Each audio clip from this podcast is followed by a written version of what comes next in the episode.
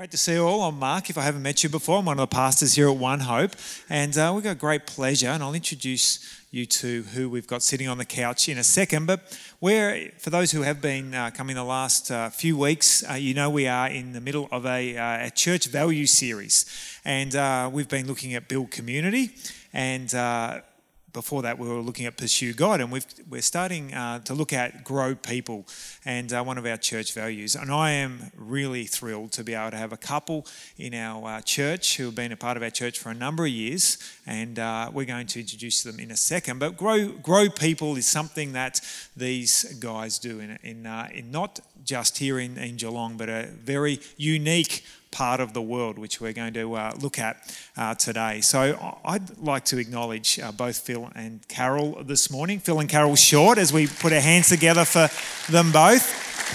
For those who don't know Phil and Carol, uh, like I mentioned, they've been serving uh, in uh, a place uh, called Niger, and I, we were chatting earlier about this place. I think I pronounced that right. Is that right? Niger. Niger. Niger. Excellent. And uh, we're just going to talk a little bit about it. I think we've got a map of where Niger is. So we've got Australia there, just under Indonesia, uh, for those who don't know. And then we've got Niger in the, pretty much Central Africa, Central... Yeah, West Africa. West Africa. Mm. Excellent. You guys know your geography. My son Sam, he absolutely loves maps, and, and we're always looking at the, the maps. And that is a place that often doesn't come up that regularly, does it? It's not the most uh, right. common uh, place that gets talked about, and uh, and it's quite hot as well. And we're going to talk about that a little bit later as well, some of the harsh climate of Niger. Uh, but for, for you guys, uh, you've been serving, which is phenomenal, mm. for fifty years this September. Mm.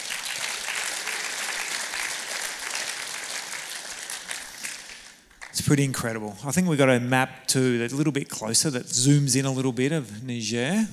So there's there's a tiny little country right in the middle of a lot of desert there, isn't there, yeah. Phil? Yes, so. It's a desert country. But can I say, Mark, thank you for the welcome. And it's wonderful to have had the privilege and the honour of living for Jesus among the Fulani people of Niger since nineteen seventy-four. And we thank God for the way that he's enabled us, because we're just ordinary people just like you, and he's given us that great honour. That's wonderful. You are ordinary people, and I know we're going to hear a little bit about how things started uh, for you shortly. Um, but I love this video. I think we've got the guys who are going to throw up a video, because this was only twelve months ago, and this was a, a, an event which I'd love for you to talk a little bit about, uh, Phil, uh, which is the Herders Festival. Uh, so that'd be great if the guys could throw that up. Uh, that'd be wonderful. Yeah, so this time last year, we were invited by a Fulani king to attend this three days Herders Festival put on by the government to encourage pastoralist people. Four people groups came to that festival: the Fulani, the people we work among, the Arabs, the Tubu and the Tamajek. There were about ten thousand people there. And so we were the only non-Nigerians there. And so people were surprised to see us, and uh, surprised to see that we were dressed like the Fulani. And the Fulani were amazed that we spoke their language. They were, because it was far to the north of where we're based, some six hours drive through difficult terrain, um, they, we met Fulani that we hadn't met before, because they came from further north and east and west. And so we had a wonderful time relating to them. And uh, it, this festival... Yeah. yeah, and you're doing a little bit of teaching. Is that amongst just... You're yeah, in, I so think you can hear... You can't pick it up, but you're actually in the corner there, right near the, the two, the two, three men. Yeah, so what's happening there is these Fulani who were just meeting us wanted to know how come we were learnt their language, and we told them that we had come all the way from our country, left our family and friends, because we believe God wanted us to share with them God's message of forgiveness. And uh, so they were amazed to find that we were, had done that, and that we were had been in Niger for many years. And they said to us, well, will you come uh, sometime in the future and visit us and share this message with us? So that's what was happening. That's amazing, amazing, yeah. amazing story. Phil's very humble, Carol, um, but he just threw in there that he was invited by the king. This is the type of place. I'm not taking my family to the Nomads Herders Festival in the September school holidays. I'm right in saying, to be invited by the king. What, how did that come about?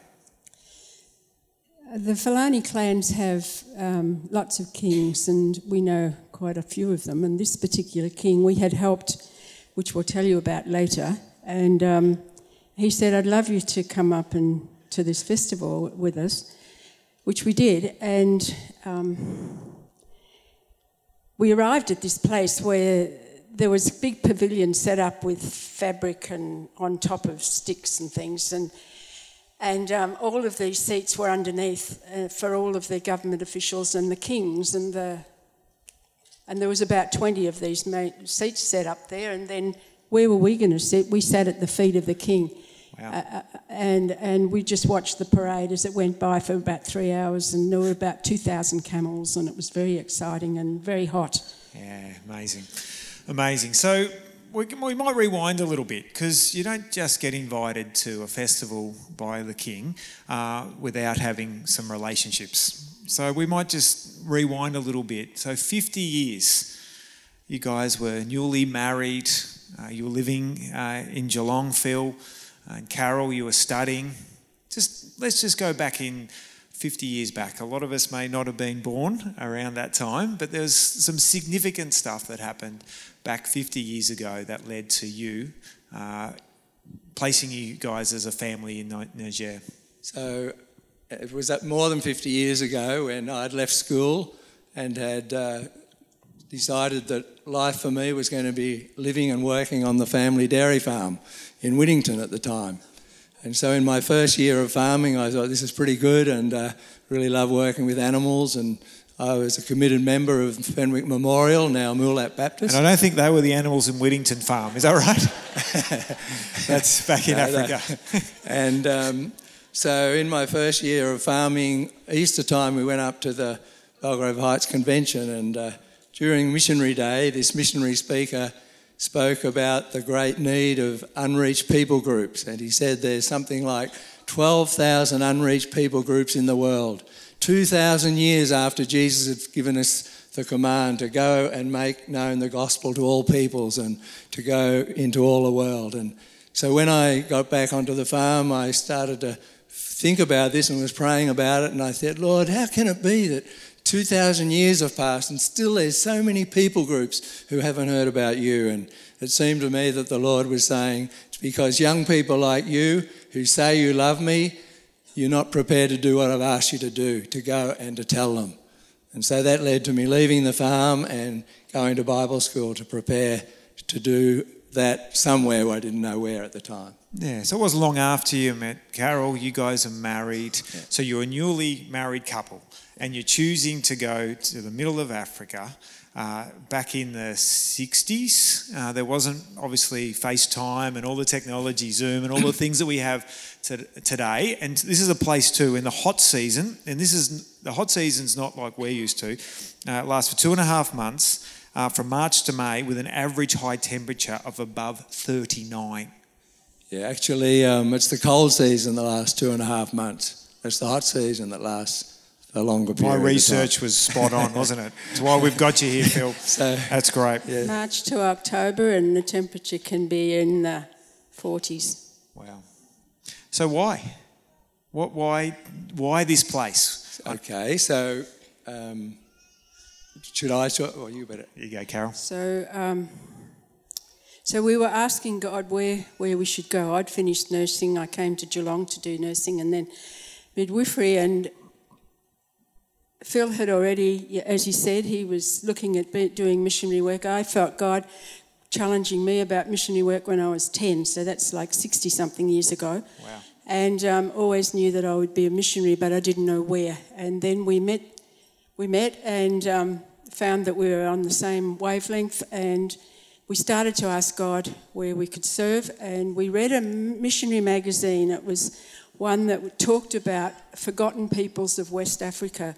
And there were four main pastoralist groups that they mentioned. They said they're too, they've been forgotten by Western missions because they're very difficult to reach. We both came off the land. We knew about cattle. We we felt like this might be something that God was challenging us for. And then in three different ways, people spoke to us about this particular people group, the Fulani, and it was like God was confirming that that yeah. was where we were to go. And then Niger, because that's where they are. And but the director of the mission medicine, he said he'd just been out there to visit right over to the east near Lake Chad where we were, and he said there's so many thousands and thousands of these Fulani people who have never heard anything about Jesus. Amazing. And that was our challenge. We'll, we'll stick with you, Carol, because you guys obviously moved. You decide to then start a family, but not move back to Geelong and start a family. You decide to stay, and that must have been a pretty big decision. Talk us through that, the decision to start a family in away from family and friends. Carol's one of eight, so she loves having big families. That helped actually, because I was the eldest of eight and I had lots of little brothers and sisters that I could mother. Um, we never imagined that we would come home after a few years. We knew that this might be a lifelong calling um, because of people who had gone before us. And so um, when God, yes, um, blessed us with children, that was a great gift. And it was like, how wonderful that um, children can open the hearts of people, and they really did, and um, deepen relationships with the people. Not that I wasn't afraid, um, in a way, and I remember when I was about midway through my first pregnancy, and yeah, like we were eight hundred kilometres from a hospital, there was no doctors that I could go to, I had no prenatal care, um, I was a nurse midwife, as I said, so I could sort of f- track my progress, but there was this particular time that I was a bit concerned that maybe I should see a doctor. If I did, we'd have to travel three days. And so I, I was just praying at the open window one morning. It was six o'clock. I'd been reading in Isaiah, such a book of promises, um, that one, and asking God, should we go? What should we do? And he's very clearly, I heard him say to me in my head, um, don't be afraid, will not I take care of you? And that to me was like, God speaking to me. You know, Jesus said, go into all the world and make disciples and teach and baptise. And lo, I am with you always. And it was like, he said that to me personally just then. And that was like, I can trust him. I can trust him with anything and everything, and with my children. So when we had a three-month-old baby and we took him out to the Fulani camps, uh, we didn't know what they'd do. We didn't know what might happen. But I allowed them, to, the women, to take my baby, and they took him around all the camps, and everybody oohed and ahed, and never seen a white baby before. They'd never seen white people until we got there.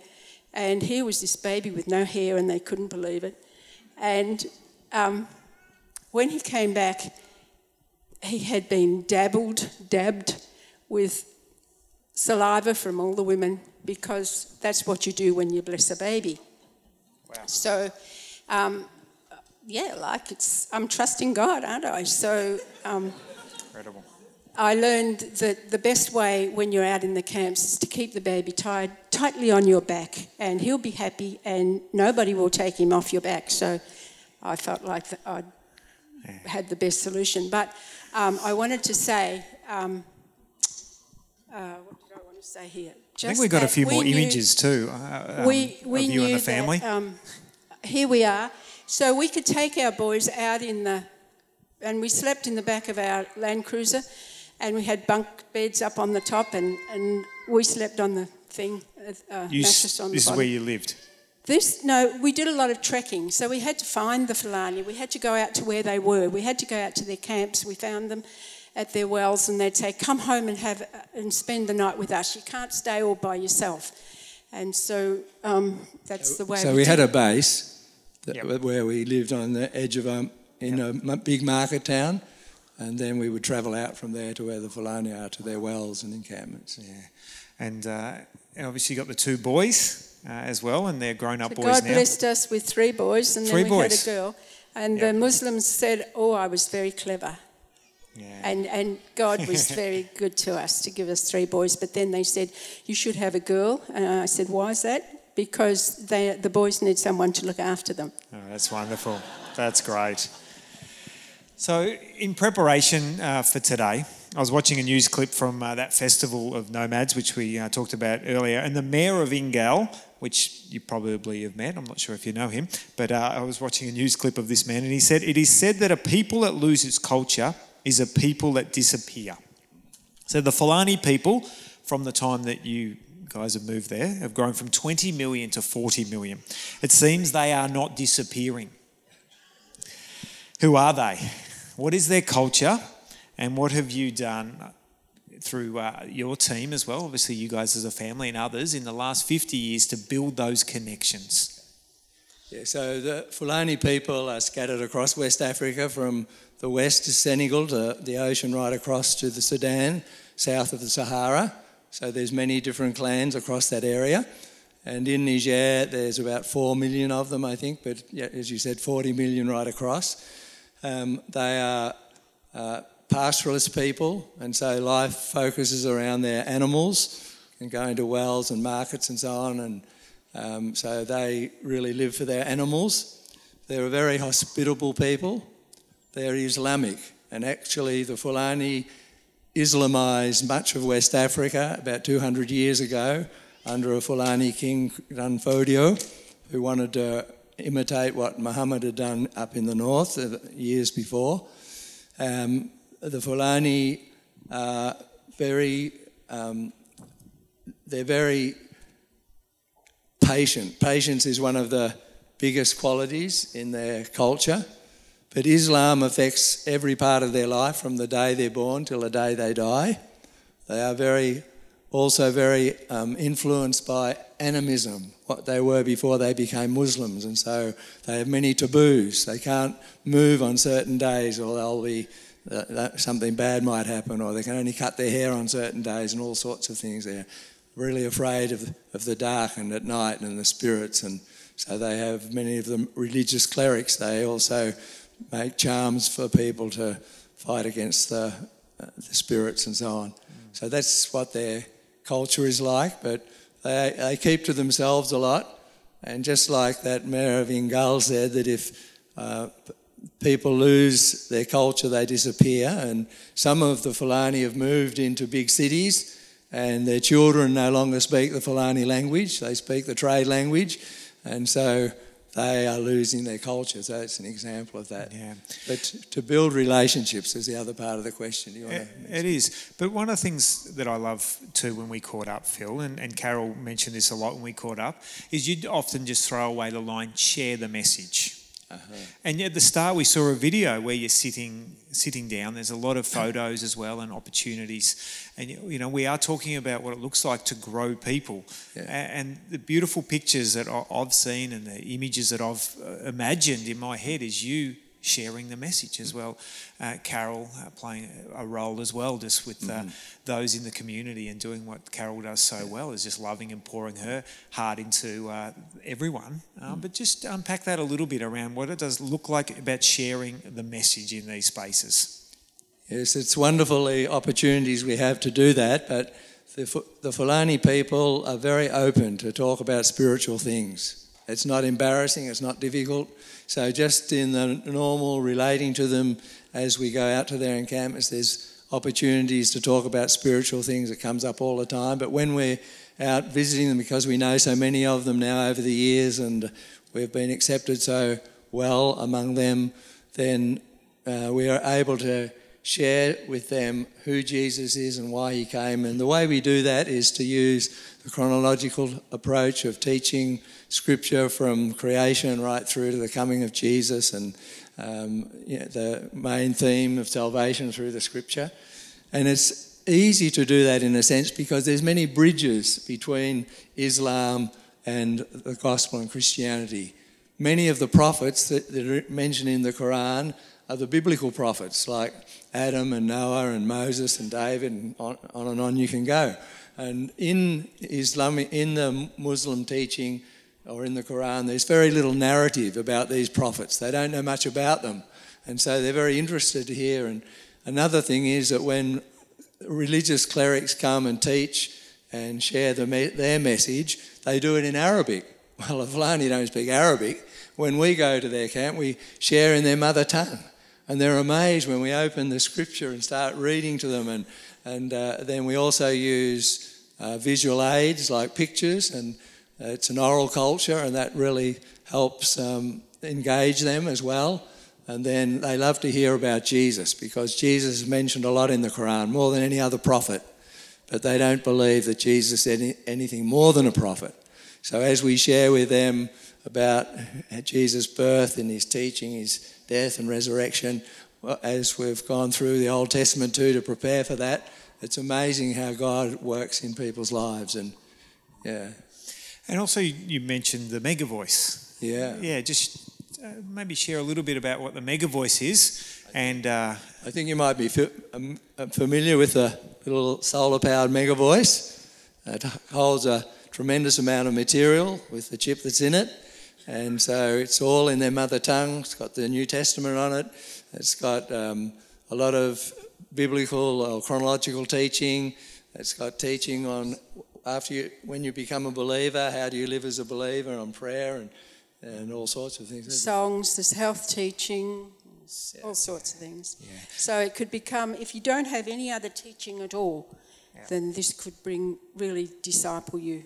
Wow, yeah. Amazing. And it's especially great because we are not with the people all the time. We we visit, and because they're nomads, they're moving around, then there's the semi-nomadic people. And so when you can leave them a MegaVoice, it's amazing how they listen to it. They listen to it in groups. Muslim clerics are listening to it, and we've been back to an encampment after leaving a MegaVoice for maybe six weeks, and as we've shared a, a message, and sometimes it's Ardo or Ali that we're travelling with, some of our Fulani leaders. I've been sitting next to a, a, a, a gentleman, a Fulani herder, and he said, oh, I heard that on the MegaVoice. I heard that on the MegaVoice. And so you know that they're listening to it. And these MegaVoices are going to areas where we've never been, because someone will come to a relative's camp because someone died, and they hear this message, we've never heard such good news. Can we have it? And ta- they take it back to where they came from. So amazing. Look what God is doing. Yeah. Oh, I love that. So good. You shared a little bit uh, around some of the Christian leaders, Ado, Ado I think his Ardo, name is, yeah. Ardo, and others that you mentioned. So obviously fifty years ago when you first moved there, there really wasn't any locals. Yeah. Uh, so now in the last twenty years, uh, there's, uh, for believers, uh, what, what's something that started uh, that has been quite impactful in uh, in Niger? Um, so we were running um, regional Bible conferences for in different places for people to come together so that they would have, have fellowship together. And at one of those in two thousand eight, one of the Fulani older men, he said, this is all very good to have three or four days like this, but we need something a lot more than this. And this was the first time they'd ever shown any interest in in any sort of education. Western education didn't interest them at all, but now they were wanting to learn to read. And it was because they were Christians and because they wanted to read the Bible. And so we said, well, tell us how you would like it to be set up. Where would you want to be? How would, what time of the year would you be able to do it?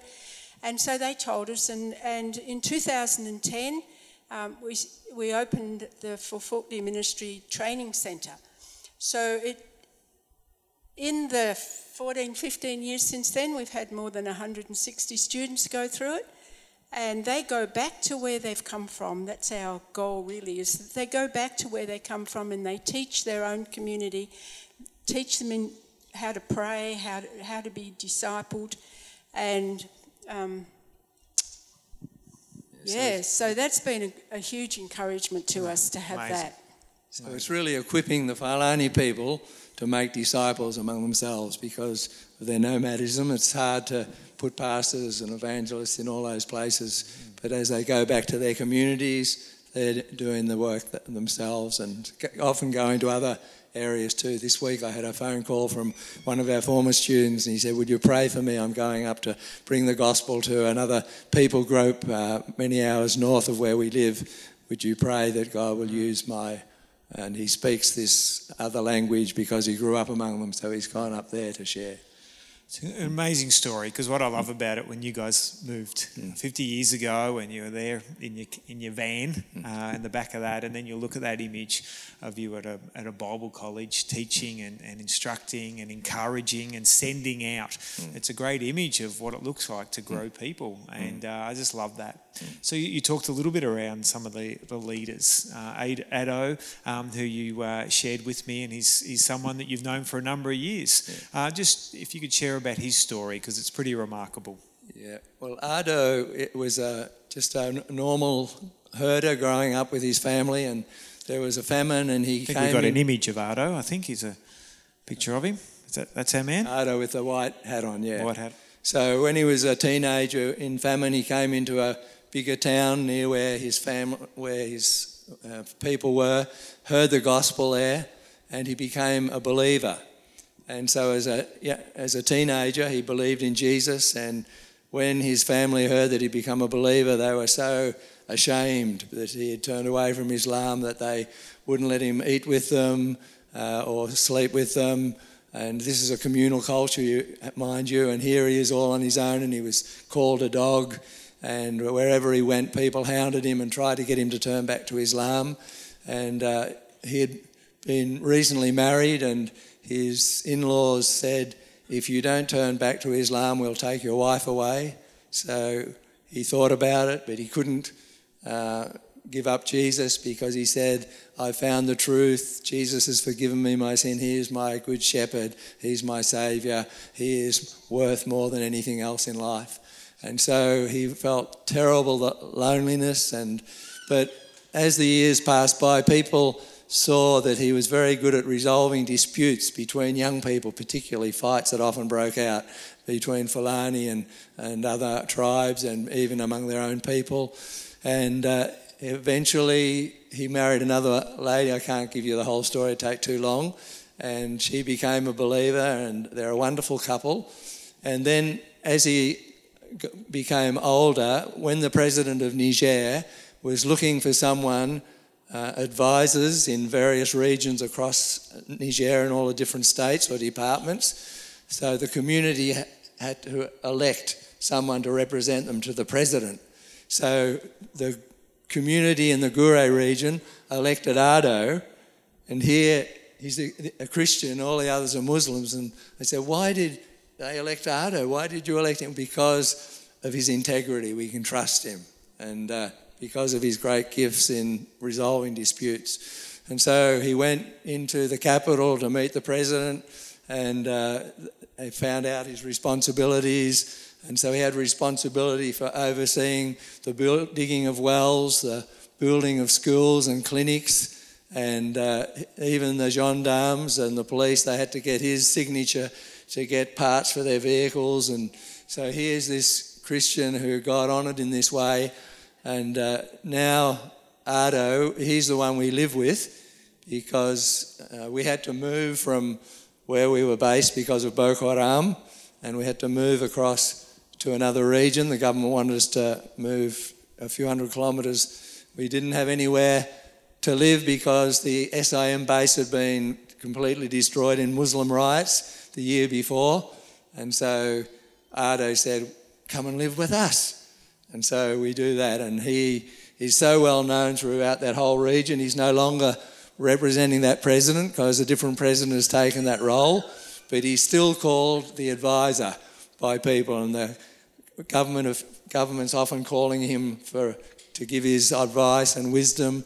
And we're meeting all sorts of people through living in his home, and we go out trekking with him, digging wells and so on, yeah.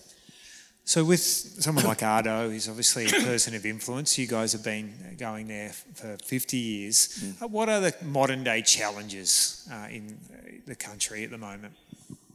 Oh, wow. Um, Niger had a, a, a military coup last July, and um, the European, sorry, the um, countries around about decided to put sanctions on, so the borders have been closed, and there's been no food or or medicine allowed into the country, and the cash supply is becoming very um, low as well.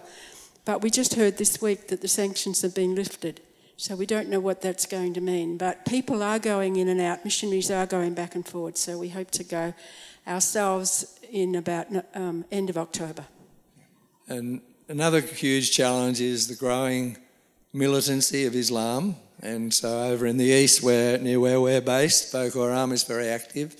And you never know where they're going to turn up. And many people have been killed. Ali, one of our co-workers in the east, who has taken over ministry that we had when we had to leave, he often receives death threats, and he knows herders who's had their throats cut and are left dead in the bush, and Boko Haram takes their animals, and uh, villages are being burnt. And then further west, we've got uh, um, Al-Qaeda and ISIS and other groups that are coming in from Mali, and... Uh, And in, so Western Nigeria is being affected by that, and then in northern Nigeria that's also a problem. So that's a huge issue, and um, yeah, so there's some of the things, and we're not sure what's going to happen in terms of Niger, because they've decided not to look to the west as they have in the past, because they've been uh, p- put off by uh, France, and they feel that France has taken advantage of them. It was a former French colony. And so they're leaning toward Russia. So we would appreciate prayer that God will keep the door open, because we're there on missionary visas, can you believe it, in a, in a Muslim community. And amazing. We have all these opportunities to share the good news about Jesus and his majesty, and what a wonderful honour and privilege we have in doing that. Yeah, incredible. And yeah, I love I love that. And the yeah. prayer the prayer is important. And uh, for you guys, what, what is the plans this year? Are you heading back soon?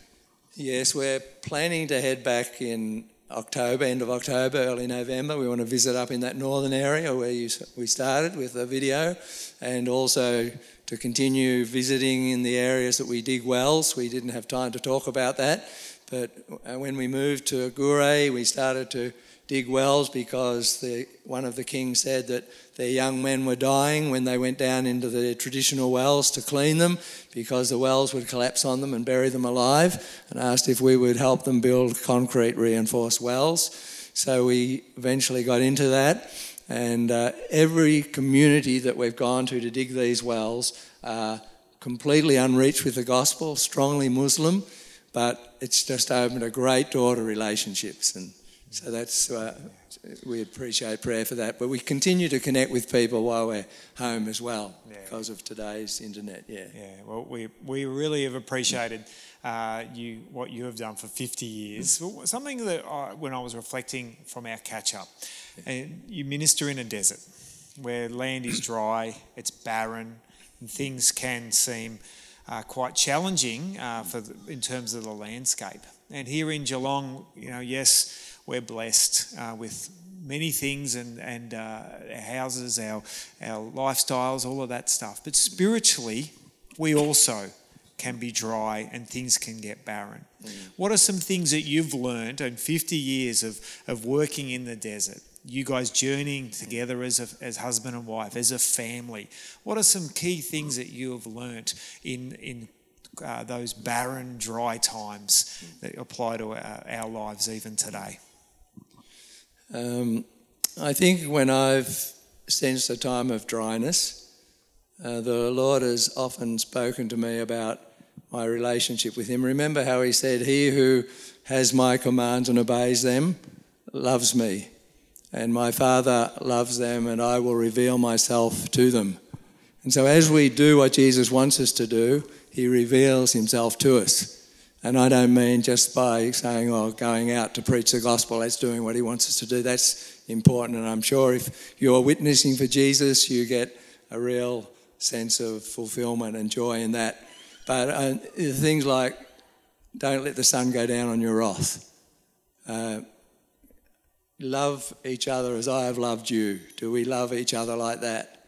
Do we forgive one another as he forgave us?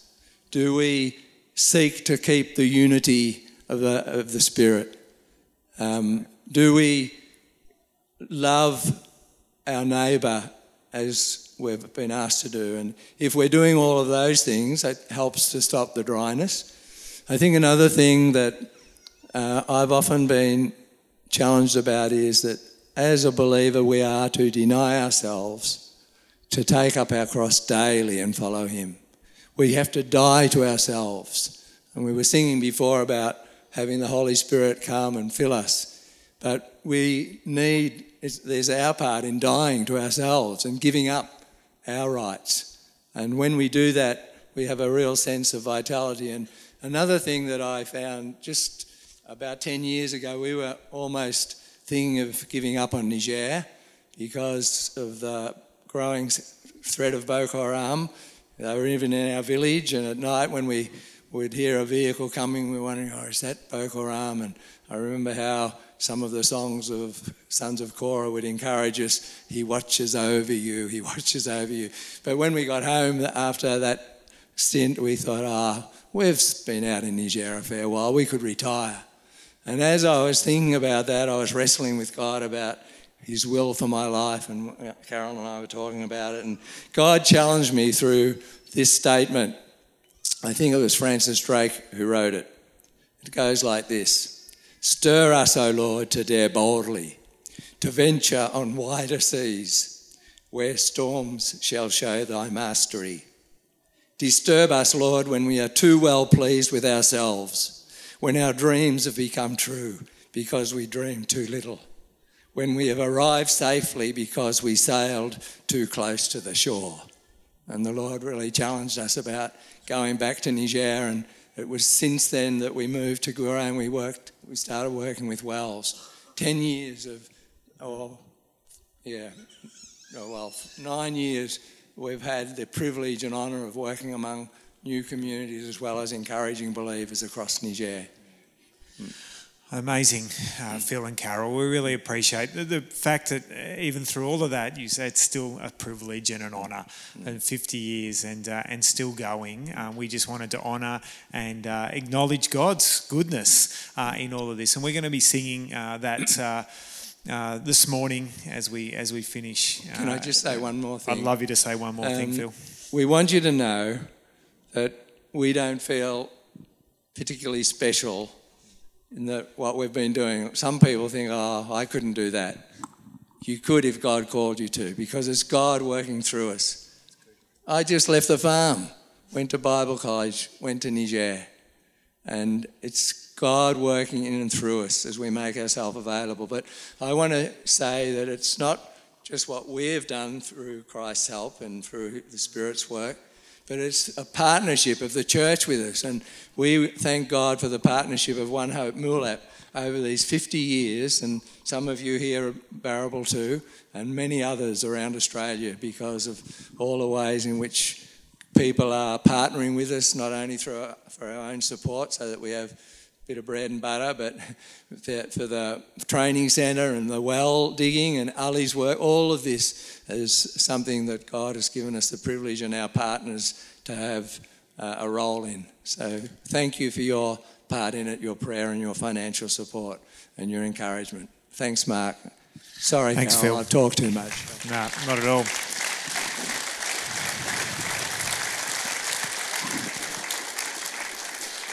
We're just really uh, so appreciative, and, and your your willingness just to share the story, uh, we just really value, and we, we love it. There's so much that we can be encouraged and inspired, but I love what you said there at the end, Phil, just the, the ordinary and the fact that you've been willing uh, to be called, and we all can uh, respond to God in our own different ways uh, and where we're at. So um, really appreciate. Let's put our hands again for Phil and Carol this morning.